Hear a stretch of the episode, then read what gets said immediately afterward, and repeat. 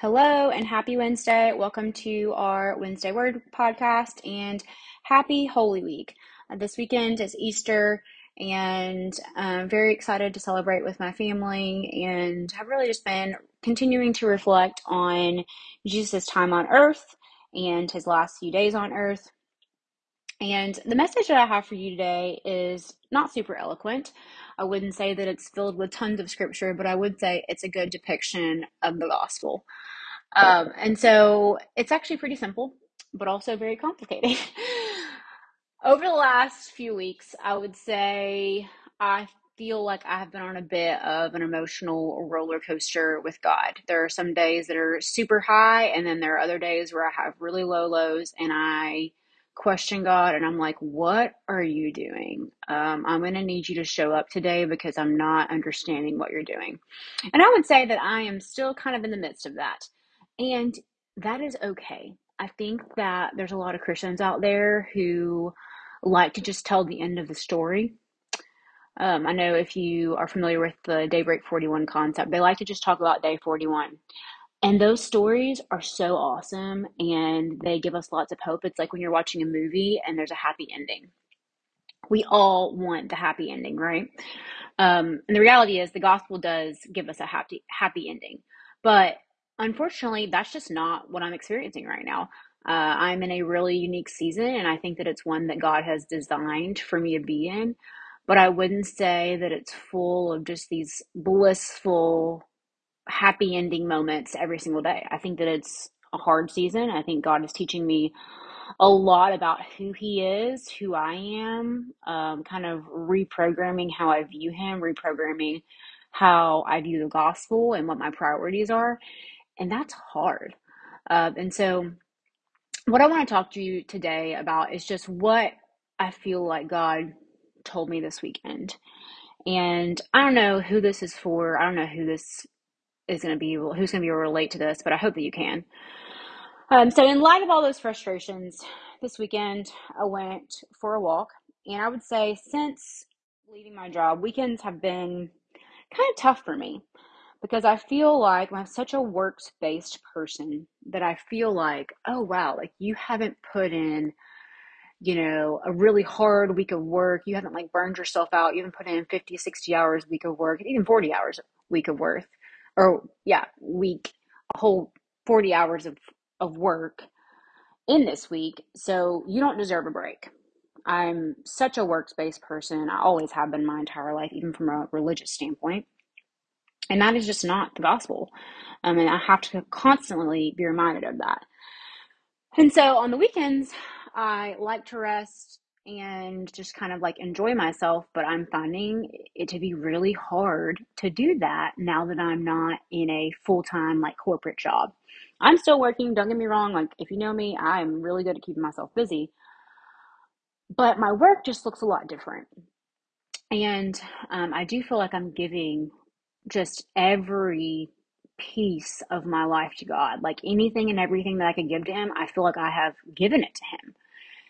And as I was going for my walk this week, really wasn't this week, I go for a walk every day.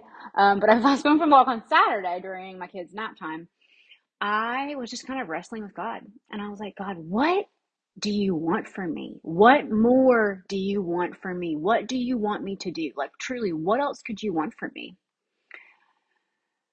And I heard God say, enjoy yourself.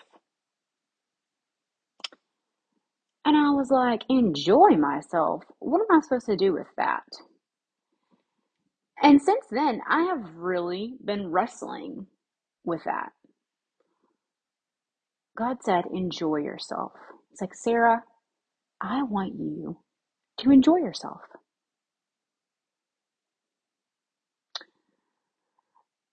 As someone who is works based, I feel like I have not earned the right to enjoy myself. And I think that I have been and continue to fight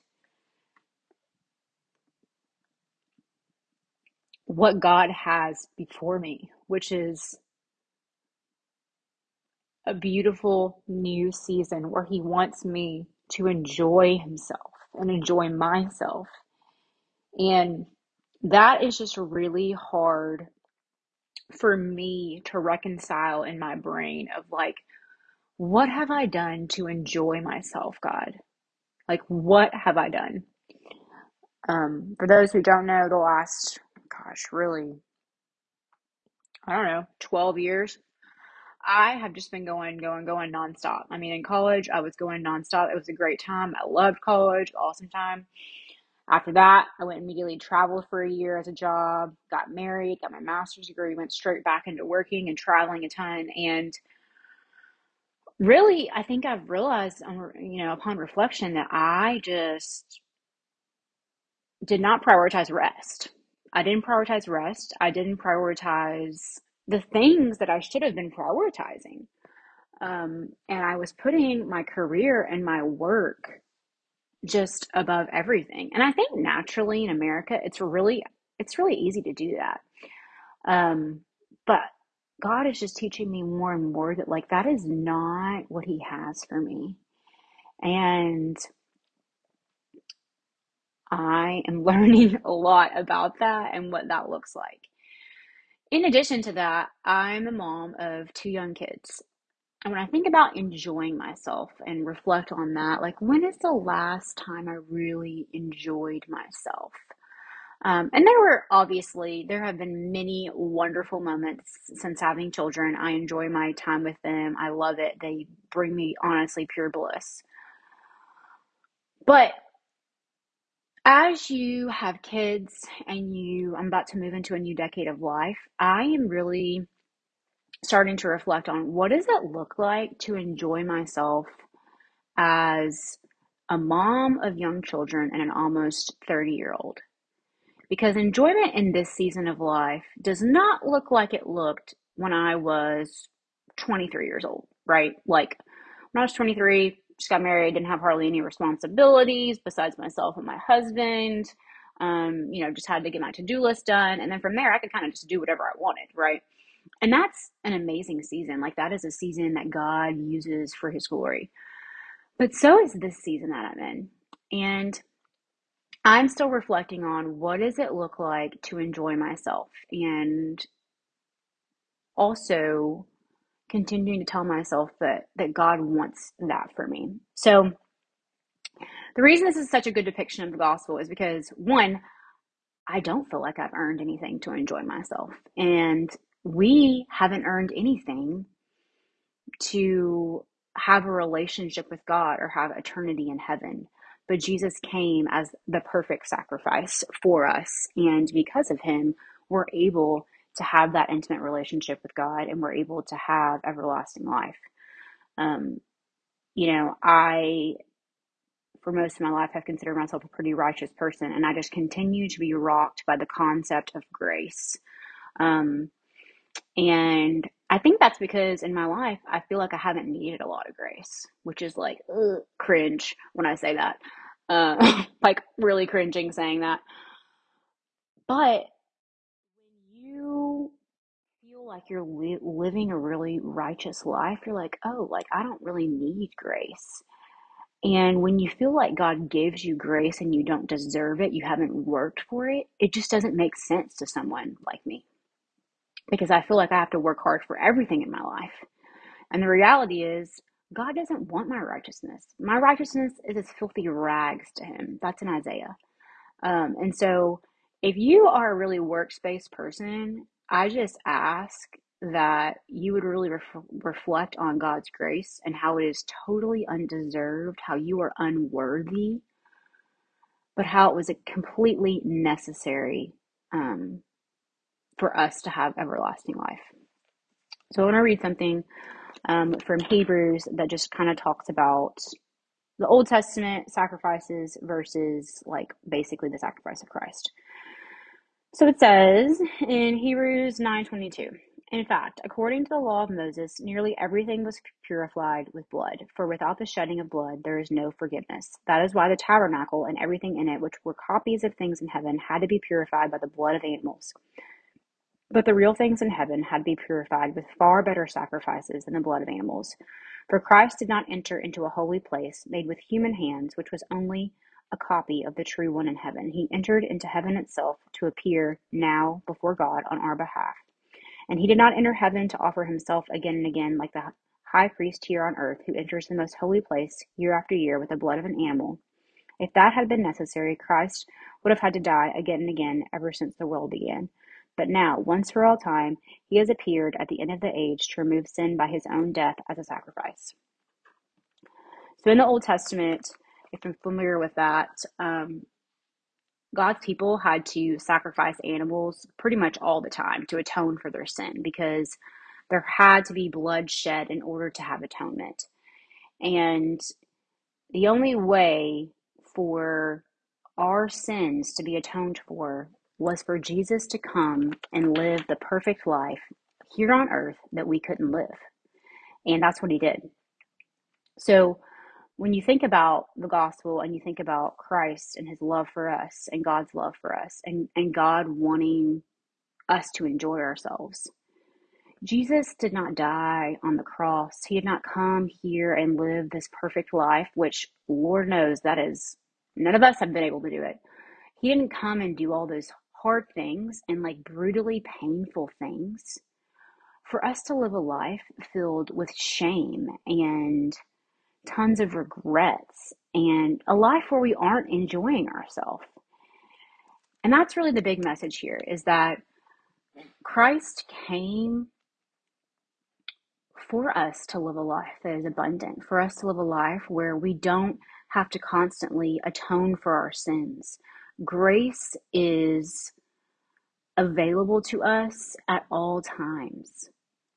And if that's something that you struggle with, like I do, I just ask that this week that you would think about what is something that you can do to enjoy yourself, to just sit and bask in God's grace and celebrate the life, the death, and the resurrection of Christ. Because what Satan wants us to do is just to sit here and not enjoy ourselves and to think that we have to work for everything and that we don't deserve anything. That that is what Satan wants us to do. The reality is God is a good God and he wants us to enjoy ourselves. And if you think that you're not supposed to enjoy yourself or you haven't worked hard enough to enjoy yourself, that's just a lie. That's a lie from Satan. And it's also just not in alignment with the gospel. God knows us, He knows our hearts, He knows our minds, He knows everything about us. He created us. And so if you're struggling with that concept of enjoy yourself, maybe you aren't, because I feel kind of crazy that I even struggle with that. Um, but I just ask that you would one seek first the kingdom of God and all these things all these things will be added unto you if you do that. Um, but two, trust that God knows you and God knows your heart. All right, so the last thing I want to do is just kind of close with some scripture from Psalm 139. This is just honestly one of the most, I feel like, beautiful love letters to God in the Bible. But I'll read this. This is from David in Psalm 139. O Lord, you have examined my heart and know everything about me. You know when I sit down or stand up. You know my thoughts even when I'm far away. You see me when I travel and when I rest at home. You know everything I do. You know what I'm going to say even before I say it, Lord. You go before me and follow me. You place your hand of blessing on my head. Such knowledge is too wonderful for me, too great for me to understand. And there are so many other things in this chapter. Um, I'll kind of go down to verse 13.